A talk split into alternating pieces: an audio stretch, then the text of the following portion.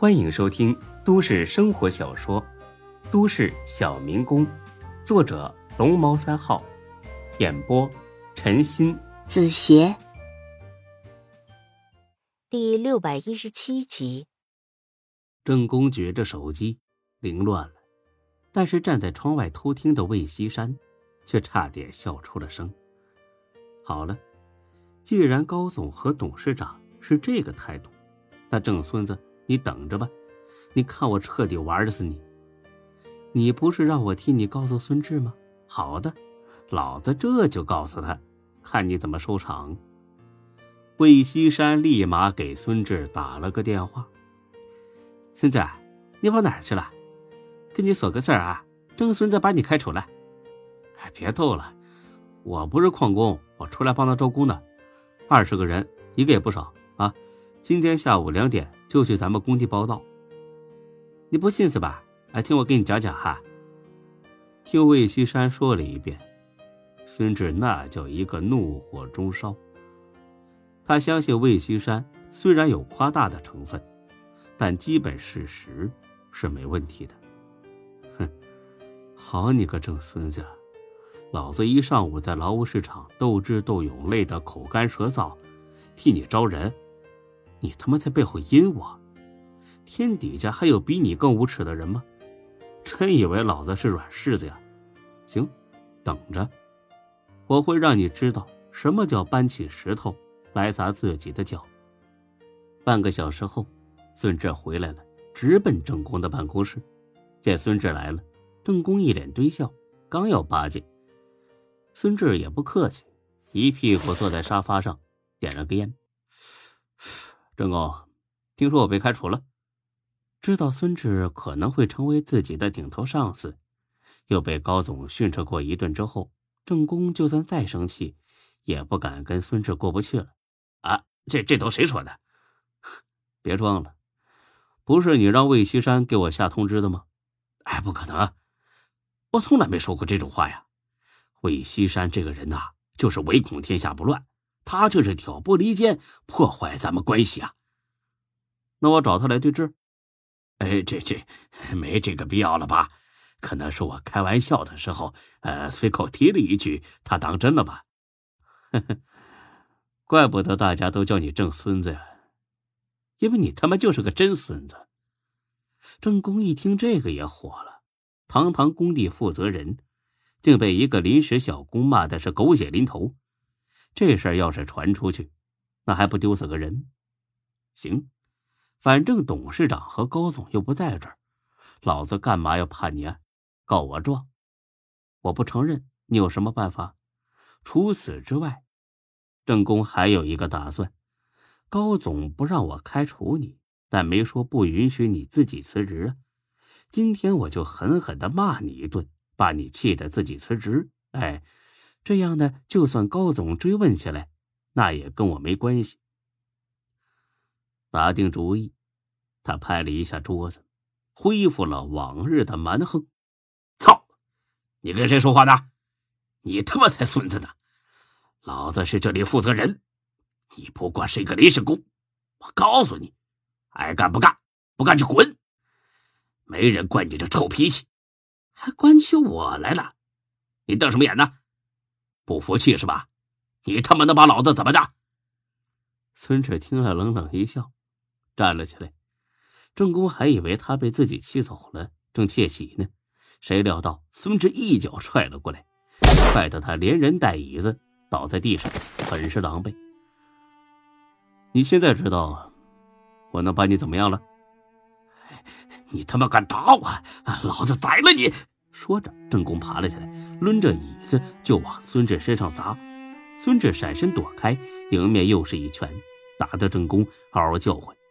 这下郑公看出来了，自己是骂也骂不过，打也打不过，最好的办法就是认怂。哎呀，小孙子，哎，别打了，别打了，哎，有话好好说。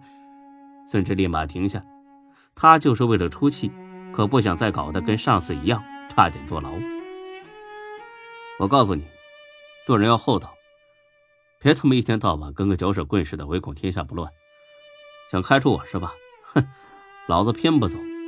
我也要看看，你能把我怎么样。说罢，孙志大摇大摆的走了。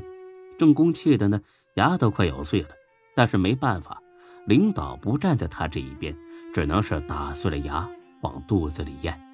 郑公揉了揉有点肿的腮帮子，恶狠狠地骂了句：“你他妈给我等着！”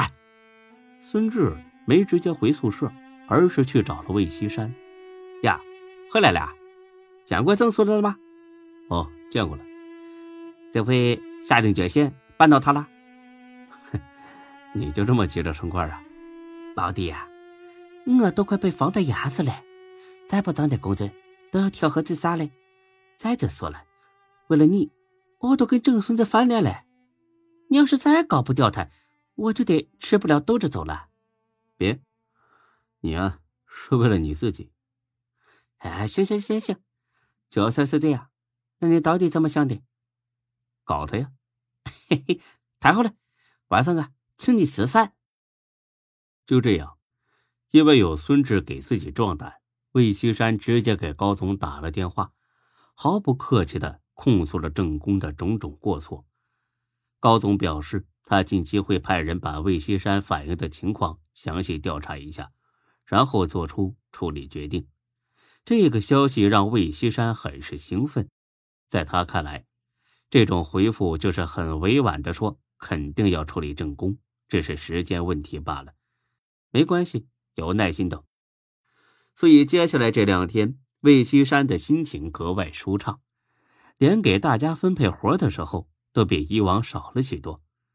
对工人来说，干的活少了，钱却一分不少，也是皆大欢喜。似乎整个工地都只有郑工一个人高兴不起来。不过这一点都不重要，因为没有人关心这个周扒皮的死活，大家都盼着他早点滚蛋。看来还是应了那句老话。出来混，迟早是要还的。但孙志关心的重点不在这个上面，他关心的是还有两天就周末了。很快，终于熬到了周末。一大早，钟小雪就给孙志打了个电话，说下午来接他。为了不让工友发现，两人约定了在一个离着工地很远的公交站牌见面。或许是心里有了期待，孙志这一天干的比平时还要卖力。快下工的时候，魏西山凑了过来。孙子，一会儿下了班去胖子餐馆喝几杯啊？我不去了。操！瞧你那小气样，这回我请客。那也不去。这次不吃青菜了，吃草鸡。你自己吃吧，我今晚要回家了。魏西山听了之后，露出一个很淫荡的笑容，和才哥有的一拼。回家。嘿嘿，回后街的家是吧？这才几天呢，就憋不住了。你滚啊！以为谁都跟你一样没出息？啊老子可是有女朋友的。什么？你有女朋友？魏西山的眼睛瞪得很大，压根不相信孙志的话。我操！哪条法律规定我不能有女朋友啊？这几天他俩已经混熟了，而且对正宫同仇敌忾，所以呢，说话。也就随便了许多。是哎，我都还是单身嘞。你这种臭屌丝凭什么有女朋友啊？哦，我明白了，你小子不会傻乎乎的把后街上某个娘们儿当女朋友了吧？我告诉你啊，别犯傻。那些女人呢，嘴上一个一个老公的叫着，其实呢，就是想拉个回头客。你要是当真了，那可就傻逼了。你才找后街上娘们儿当女朋友呢。我晚上真要回家，明天一早再回来。我操，你还真有女朋友吧？去宾馆开房是吧？我自己有家，为什么去宾馆呢？你在哪租的？哼，不好意思，买的。买的？郊区啊？不好意思，市中心。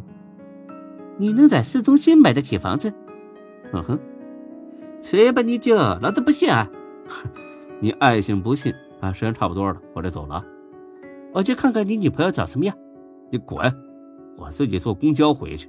嘿，还装？肯定是去和后街的娘们开房。悠着点呐，那帮老娘们猛着嘞。在公交站牌上上了钟小雪的车，她看了眼孙志，那叫一心疼。老公，你瘦了，你晒黑了。没事儿，工地就这样。走，我带你去吃好吃的。哎，别急，先找个没人的地方。干什么啊？干你啊！臭流氓，在车里让人看见了怎么办啊？找个偏僻一点的地方嘛。哼，太坏了你！两人找了个偏僻的停车场，好一顿泄火，然后上饭店猛搓一顿，又买了一大包吃的，开车往家赶去。热恋中的男女小别胜新婚，原本这会是一个美妙的金玉良宵，直到在一个路口等红绿灯的时候，孙志猛地皱了一下眉，因为他看到右侧车道敞篷跑车副驾上坐着一个熟人，他表妹孙珊珊，而开车的却是一个中年油腻男，不用多想就能明白他两人是什么关系。小雪，跟上那辆敞篷。怎么了？那女的是我表妹。表妹？对，就是孙珊珊。我跟你提过，她不是在纺织厂上班吗？怎么这个点儿跟这么一个老男人出来了？看这样子，至少得比他大二十岁吧？肯定不是谈恋爱呀。哎，谁知道这姑奶奶哪根神经错乱了？跟上吧，我倒要看看还想干什么。收到，立刻执行老公的命令。一路上。这辆敞篷车跑得飞快，不断超车，隔着几十米，孙志都能听到孙珊珊兴奋的尖叫。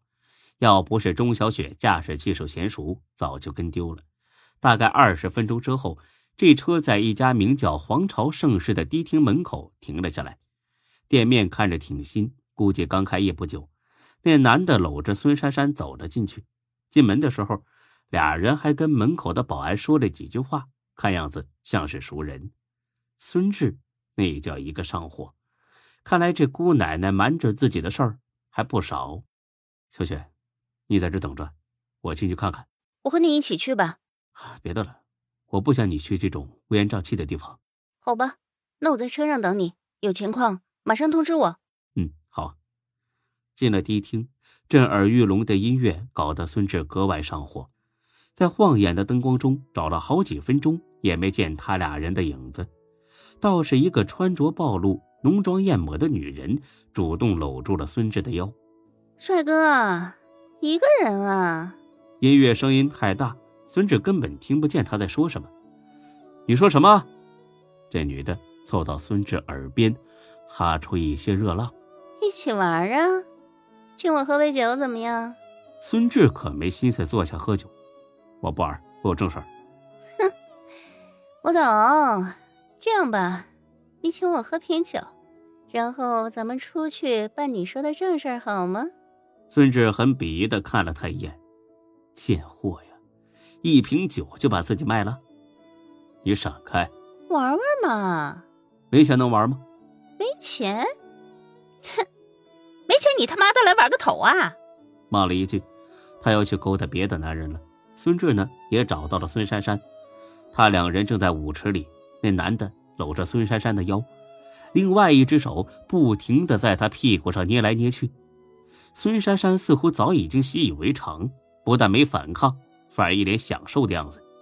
孙志立马就炸了，这还得了？我带你来这一世是找工作、见世面的，可不是让你来堕落的。孙志拨开疯狂的人群，挤到了他俩身边，一把推开了那个男的。本集播讲完毕。谢谢您的收听，欢迎关注主播更多作品。